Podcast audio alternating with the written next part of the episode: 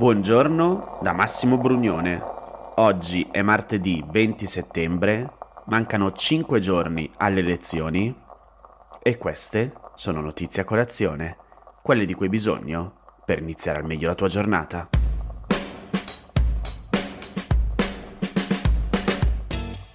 Decidete per chi votare il 25 settembre, il giorno in quanto cittadine e in quanto donne avrete tutto l'interesse a dare il vostro voto a Forza Italia, a noi, a me, che non sono solo più bello di Letta e che per tutta la vita sono andato a caccia del vostro amore, a me che sinora ho mantenuto sempre le nostre promesse elettorali.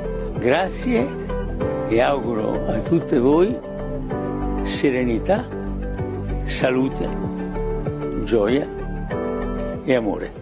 Che l'abbia detto davvero non devo convincervi. È Berlusconi. Il video lo trovate su TikTok, dove ormai il cavaliere è diventato una macchietta di se stesso. E non è che sia successo molto di più divertente o emozionante ieri.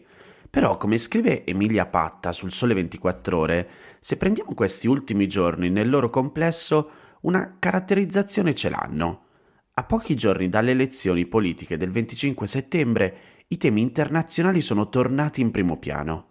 Prima le rivelazioni dell'intelligence USA sui fondi della Russia di Vladimir Putin a una serie di partiti occidentali, anche se al momento l'Italia non sembra essere nel dossier. Poi, soprattutto, il voto di Lega e Fratelli d'Italia contro il documento del Parlamento dell'Unione Europea che condanna l'Ungheria di Viktor Orban come antidemocratica. Leggo tra virgolette un regime ibrido di autocrazia elettorale. Così il segretario del PD Enrico Letta ne sta approfittando per tentare la rimonta in extremis. Ieri è stato a Berlino dove ha incassato l'endorsement del presidente dei socialdemocratici tedeschi che ha detto, leggo tra virgolette, la preoccupazione in vista del voto in Italia c'è, ma le elezioni si possono vincere anche agli ultimi metri. Sarebbe davvero un segnale importante se Letta potesse vincere e non Meloni, che, come leader di un partito post-fascista, porterebbe l'Italia in una direzione sbagliata. Poi Letta ha incontrato il cancelliere tedesco Olaf Scholz, che ovviamente non può prendere posizione, così l'incontro con lui si concentra sulle risposte dell'Unione Europea alla crisi energetica. Però il segretario democratico poi ci ha tenuto a sottolineare che c'è stato un clima di sintonia, parlato di un clima caldo, grande generosità tra alleati politici. E poi ha lanciato una frecciatina verso Giorgia Meloni. Vi leggo cosa ha detto Letta. Il vero patriottismo è il nostro, quello nel solco di Draghi, al fianco di Francia e Germania. Se l'Italia litiga pretestuosamente con l'Unione Europea, se vuole rinegoziare il PNRR, se mette in discussione persino la sovranità sovranazionale, non solo non ci daranno più soldi a fondo perduto, ma sospenderanno quelli in corso. Se vince questa destra, la prossima Ungheria rischia di essere l'Italia. Dobbiamo evitarlo. Ovviamente, piccata come prevedibile, arriva la reazione di Giorgia Meloni. Le sue parole sono queste. Una lettura europeista consiste nel partire dagli interessi nazionali per cercare soluzioni comuni, che è quello che l'Italia non ha fatto. L'Italia ha sempre fatto quello che abbiamo visto fare oggi a Letta, ossia cedere, barattare in alcuni casi il sostegno di alcuni partiti esteri con l'interesse nazionale degli italiani. Letta sta giocando a mettere in mezzo i poteri internazionali.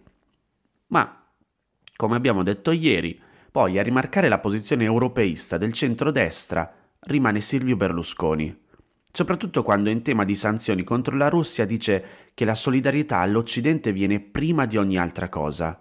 E Sembra un avvertimento verso Salvini, se ci pensate, che, vi ricordate, le aveva messe in dubbio le sanzioni contro la Russia.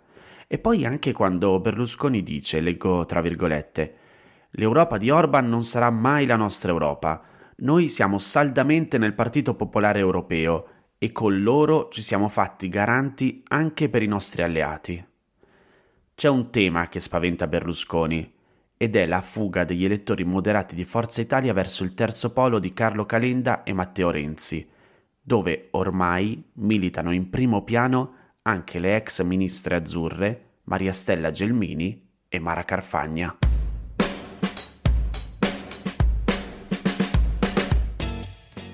Rimango sul sole 24 ore e rimaniamo anche con il taglio internazionale della puntata di oggi, perché c'è un interessante articolo di Antonella Scott che si intitola La Russia prepara il ritorno a una economia primitiva. È solo questione di tempo, scrive. Nessuno può negarlo.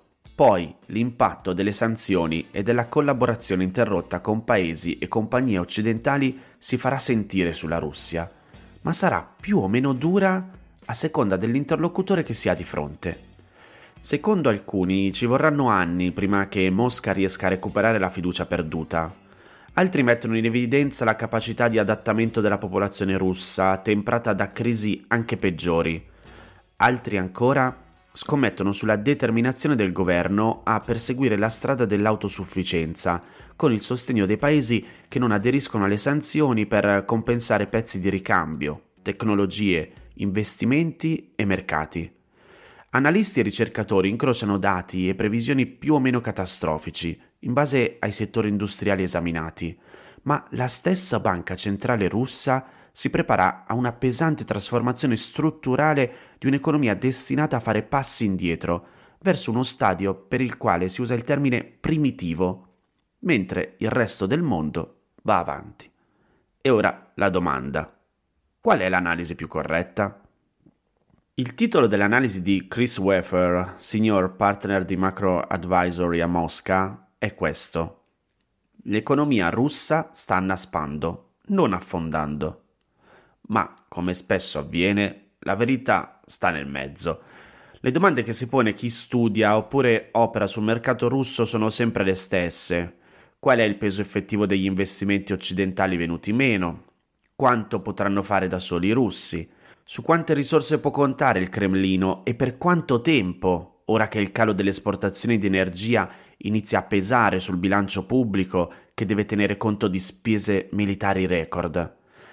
Il primo ministro russo ha stanziato più di 100 miliardi di rubli, in euro sono un miliardo e mezzo, a sostegno dei settori economici maggiormente in difficoltà, a cominciare da quello del trasporto aereo, a cui Europa e Stati Uniti hanno chiuso le porte. L'altra grande emergenza sono le spese sociali, con un aumento del 10% di pensioni e salari minimi, per cui il governo ha preventivato per l'anno una spesa di 600 miliardi di rubli. I prezzi dell'energia, che finora hanno evitato il crollo, sono in diminuzione e nei prossimi mesi entrerà in vigore a tappe l'embargo sul petrolio russo deciso dall'Unione Europea. Questa fase di attesa, di apparente normalità prima che la crisi incida davvero, è ben visibile per le strade di Mosca, dove le vetrine chiuse per motivi tecnici si alternano ai nuovi brand made in Russia, che si affrettano a colmare i vuoti. Mosca, dove, ve lo ricordate, le carte di credito occidentali sono inutili e dove ora anche spedire una cartolina è complicato non è più una città per gli stranieri. È raro incontrarne, eppure non ci si accorge quasi della loro assenza, così come sembra lontana l'idea di un paese in guerra, a giudicare da musei, viali, ristoranti e caffetterie affollati. Oppure osservando Moscow City, il centro finanziario della capitale che tra un grattacielo e l'altro, beige al collo e cappuccino in mano, non sembra aver rallentato l'attività. Ma fino a quando? Antonella Scott riporta le parole di una sua fonte. Dice: La Russia in realtà ha un tessuto industriale. Molti produttori russi forniscono gli stessi prodotti occidentali, ovviamente con differenze, ma spesso anche più competitivi degli stranieri, perlomeno in settori di non altissima tecnologia. Quindi non è del tutto vero che la Russia sia solo materie prime. E Vittorio Torrembini, presidente dell'associazione che riunisce gli imprenditori italiani in Russia, fa notare. Si sta riorganizzando, creano nuovi canali logistici, si muovono nelle regioni. Certo, per settori come auto e aerei avranno bisogno di 3-4 anni. Ma il tempo è una risorsa sempre meno prevedibile, mentre si avvicina l'inverno. Di fronte ai successi militari dell'Ucraina, Vladimir Putin può scegliere di alzare ulteriormente il tiro o cercare una via d'uscita negoziale E un altro grande interrogativo riguarda le dimensioni del sostegno economico che accetteranno di dare paesi come India e Cina, ormai apertamente preoccupate per le ricadute di una guerra divenuta crisi globale. L'ampiezza delle sanzioni occidentali su un'economia di esportazione come quella russa è un esperimento inedito, come inedito è l'evolversi di una crisi economica che si cerca di circoscrivere, mentre, non scordiamocelo mai, ancora bruciano le fiamme che la alimentano nei campi di battaglia dell'Ucraina.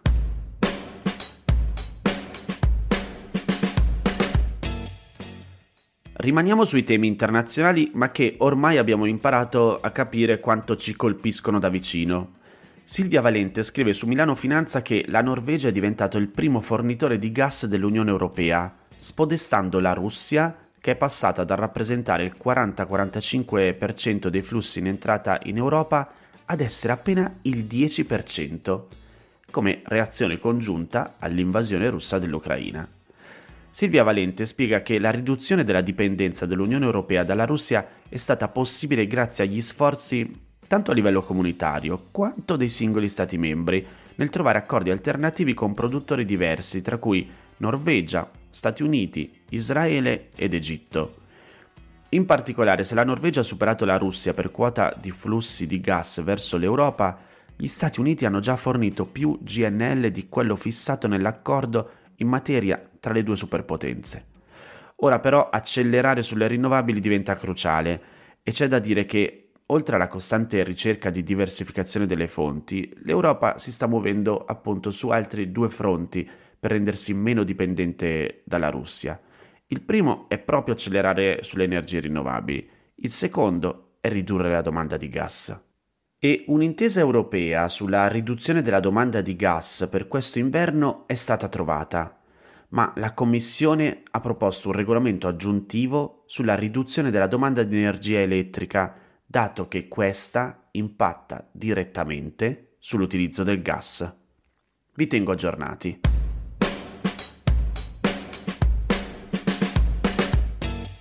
Queste erano le notizie a colazione di oggi. Se ti va di aiutarmi e sostenermi nella produzione di questo podcast, puoi farlo inviandomi un piccolo contributo dal sito www.notiziacolazione.it. Se ti sei perso alcune notizie puoi andare indietro e ascoltare anche quelle dei giorni scorsi e se lo ritieni utile puoi condividere questo podcast inviandolo a qualche amico. È disponibile su tutte le piattaforme audio. Ricordati che se vuoi puoi iscriverti al canale Telegram di Notizia Colazione per riceverle tutte le mattine direttamente sul tuo smartphone. Oppure mandami il tuo numero di telefono alla email notiziacolazione-gmail.com per riceverle via Whatsapp. Ti aspetto domani per iniziare insieme una nuova giornata. Un saluto da Massimo Brugnone.